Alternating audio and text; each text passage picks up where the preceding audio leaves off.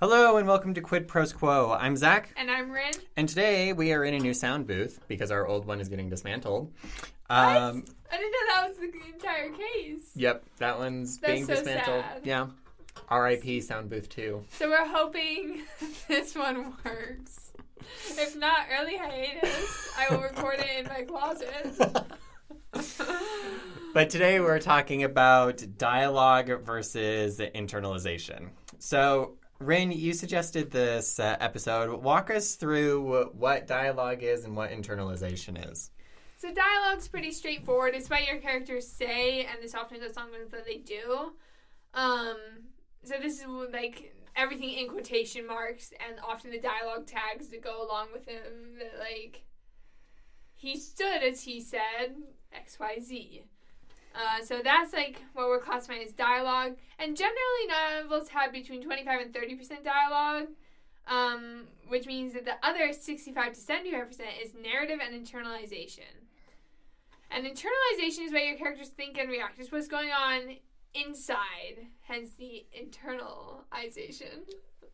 I know, Wow. blowing, right? Um, Shocking. and then there's narrative, and we're going to use the term scene versus summary throughout this episode, where scene is action and summary is exactly what it sounds like. So, Yeah, I think one of the ways to think about scene versus summary is the difference between showing versus telling. Because when you're doing a scene, you're showing the action. When you're summarizing, you're telling what the action is. yes. And there are cases for both inside of literature. exactly what I was going to say. Like you don't all you don't always want to be showing each and everything because if it's not interesting, you just want to get through it as quickly as mm-hmm. possible. And sometimes you can also use telling for like a dramatic effect. Yes. Yeah, absolutely. I found this quote from Jack Bickham, who is a writer. I heard this on a different writing podcast. I think it was, oh, what was it called? It's like the Essential Guide to Writing a Novel, I think, by with Jim Thayer. Uh, but he quoted Jack Bickham and said, "A scene is a segment of story action written moment by moment without summary presented on stage, not what is going inside a character's head." So it's almost a mini story in and of itself.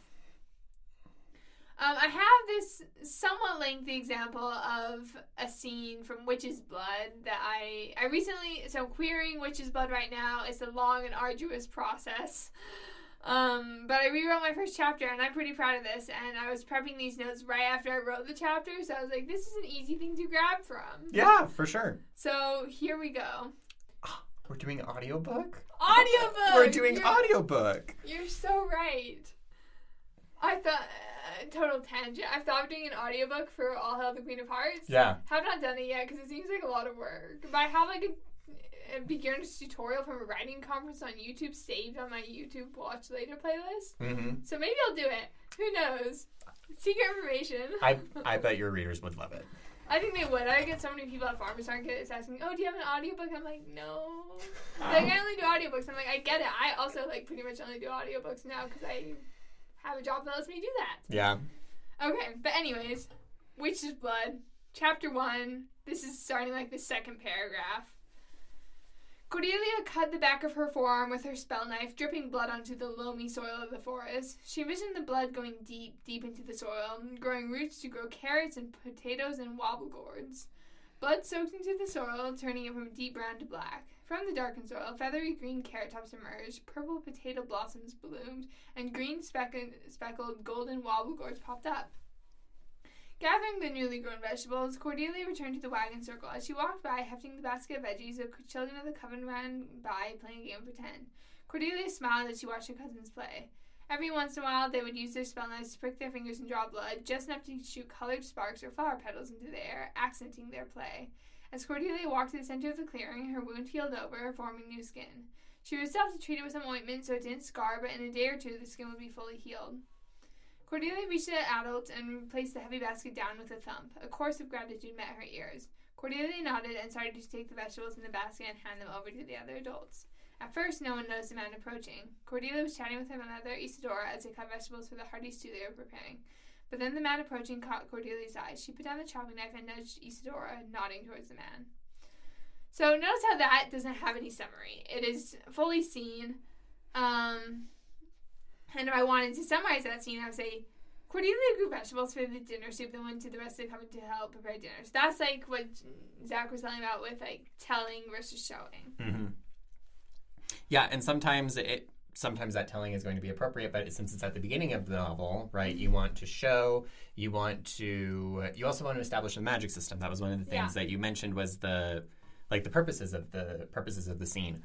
And a lot of times scenes do two or three things at once in order to justify their existence inside of your inside of your manuscript.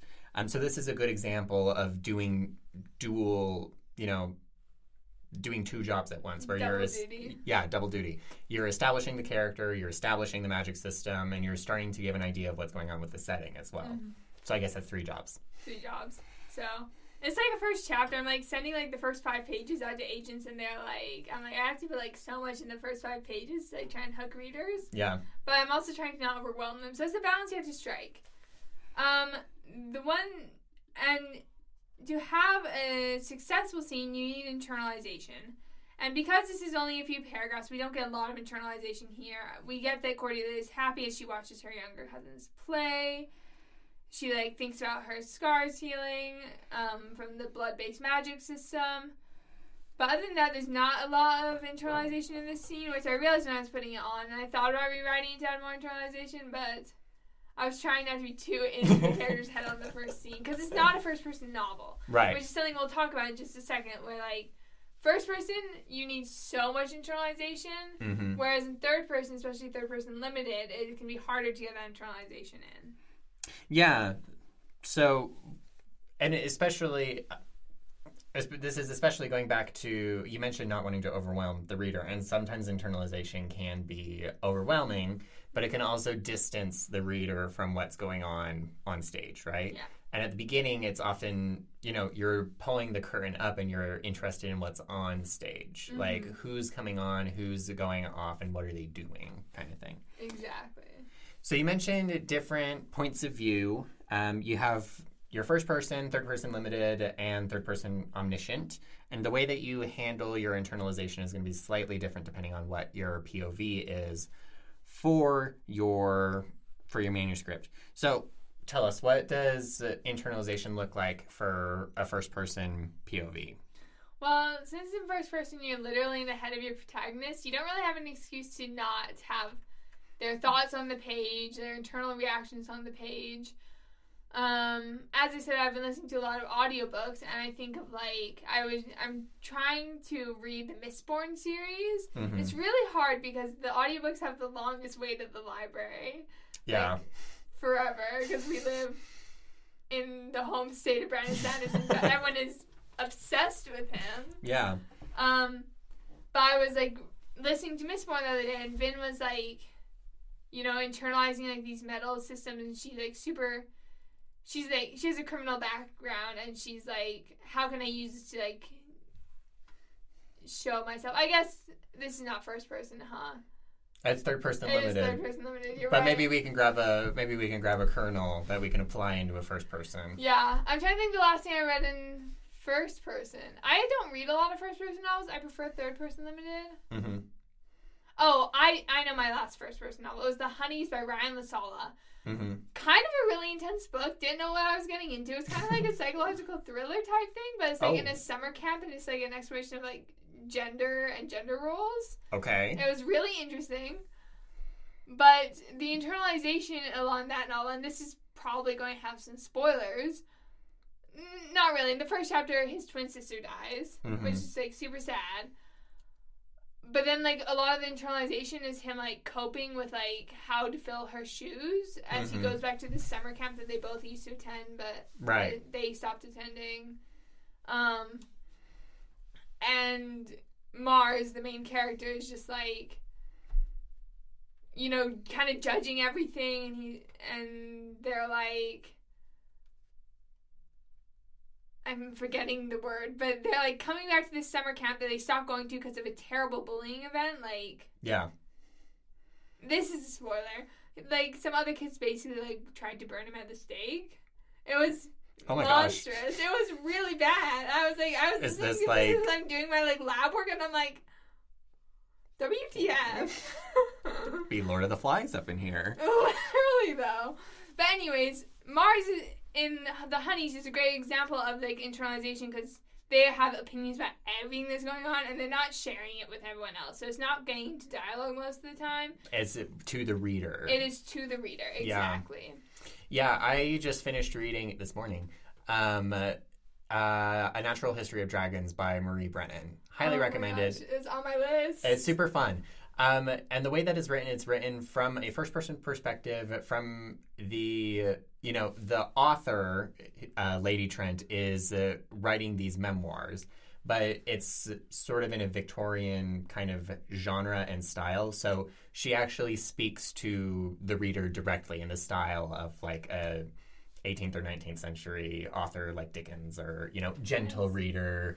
Um, you may be wondering why I responded in this way, kind of thing, Yeah. or saying, you know, this comment was not in my best interest to survive this interaction, but it was the thing that came out of my mouth, kind of thing. yeah. So there's a lot of there's internalization, but it's filtered through that lens of recollection. So you have mm-hmm. multiple layers going on with the internalization that makes it a very enjoyable read and very enjoyable to listen to. Yeah. So that makes me think a lot about like character voice. Yes. And it's like the internalization is all going to be filtered through your character voice and the tone that they're going for. Yeah. Especially in a first person novel. When you get into like a third person novel, and we're going to go back to Mistborn because that was one of my recent things, and I feel like that's a wildly applicable book just because Sanderson is so popular. Yeah. But like Vin, like goes through this thing. She's like, she's like not trusting Kelsier with like the tenth metal. She's like, why won't you tell me what the tenth metal is? And she's very dubious, and you can see that on the page even before she actually vocalizes it to Kelsier. Yeah. Um, and character voice is still important inside of third person limited. I know that for me, when I am when I'm drafting, I usually do third person limited for Yeah. most things. Um, and the way that I write third person limited, for example, in my current work in progress, um, sometimes the perspective changes from the cop to the cop's daughter to the cop's wife. And they're each different, they're written differently, even though it's all third person limited. But their voice is what goes through with the internalization. So with the daughter, she, I mean, she's nine, eight or nine, um, and so she's using words like mom and dad, um, monsters, princesses. Like she's approaching the world through through a certain childlike lens, through a child's lens. Whereas uh, with uh, you know her dad as a police officer, he's approaching it through the lens of warrants and let's get down to business. Let's figure out who the victim is, who is the you know what's the means, what's the motive, like Mhm. those sorts of words helped with the internalization. Um, I don't read a lot of third person omniscient.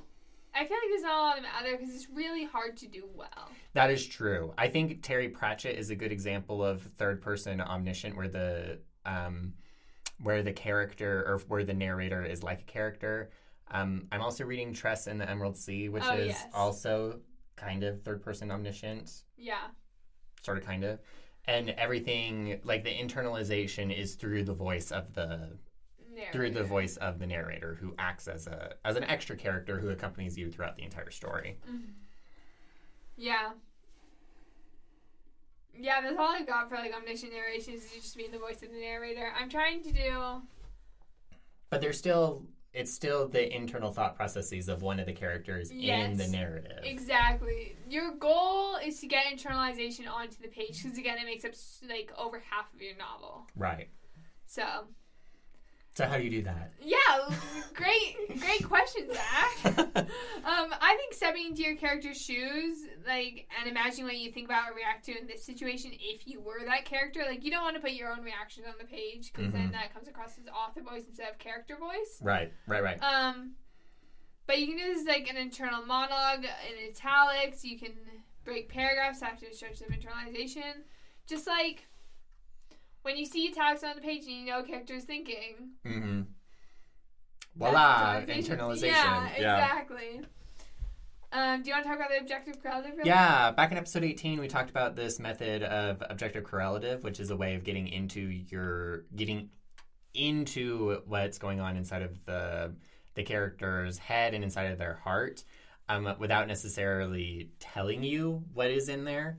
Um, but as I was thinking about it, I was like, I suppose that's kind of like an externalization of the internalization because Mhm. it has to do with the way that you describe the world around them and the things that happen inside of the world around them.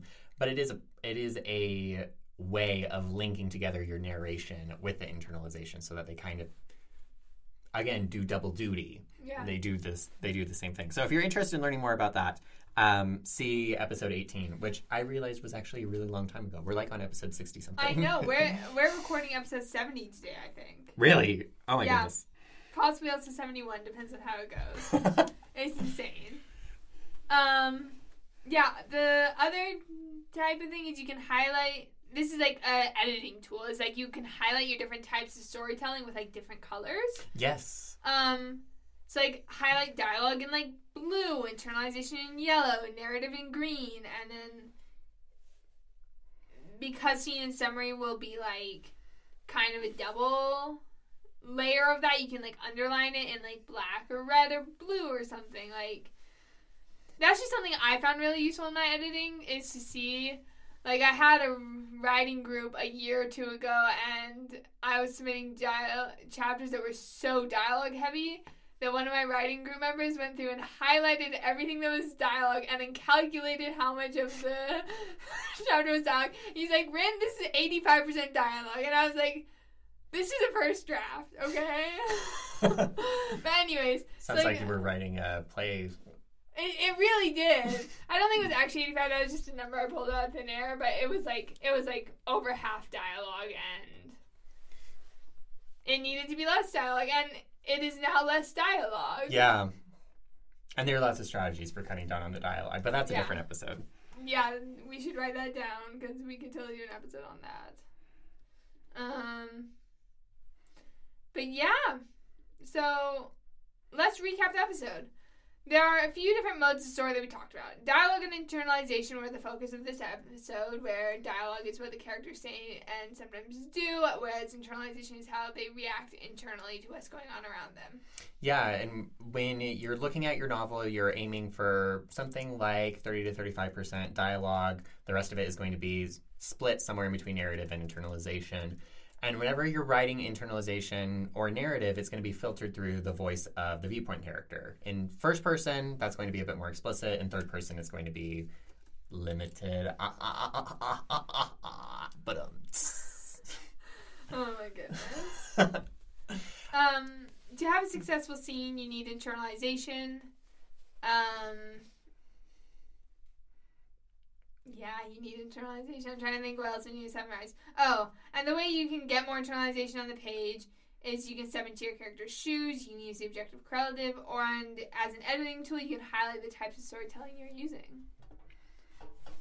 That's all I've got for today. Sweet. Thank you for joining us for Quid Pros Quo. We'll see you next time.